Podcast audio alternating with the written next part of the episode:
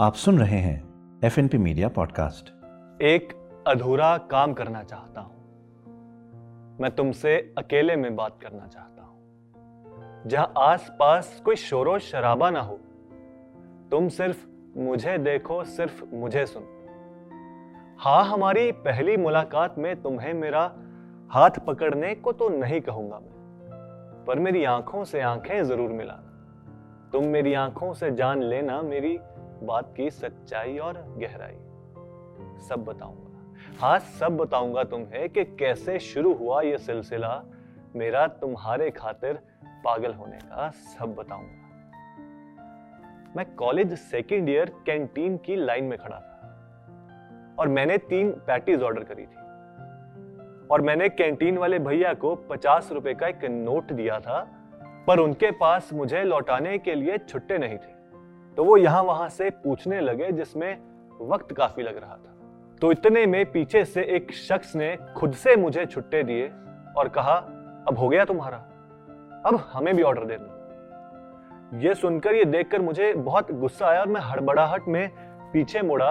ये कहने को कि तुमसे सब्र नहीं होता, पर मैं जैसे ही पीछे मुड़ा, मुझे एक चेहरा दिखा। वो चेहरा तुम्हारा था, वो शख्स तुम थी। मेरा तुम्हें कुछ कहने का मनसा ही नहीं किया।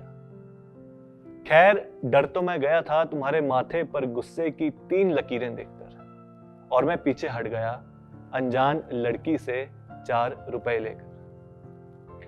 तुम नहीं जानती, तुम नहीं जानती तुम गुस्से में कितनी खूबसूरत दिखती हो। तुम्हारे गुस्से की पीछे की सादगी कितनी साफ़ और कितनी पवित्र है।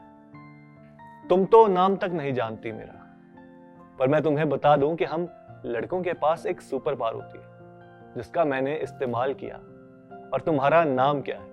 तुम्हारा पता क्या है? तुम कौन से बैच से हो? कौन सा कोर्स है? तुम्हारा मैंने सब पता लगा लिया तुम नहीं जानती एक साया बन पीछा किया है मैंने तुम्हारा तकरीबन एक साल छह महीने तक। जानती हो क्यों?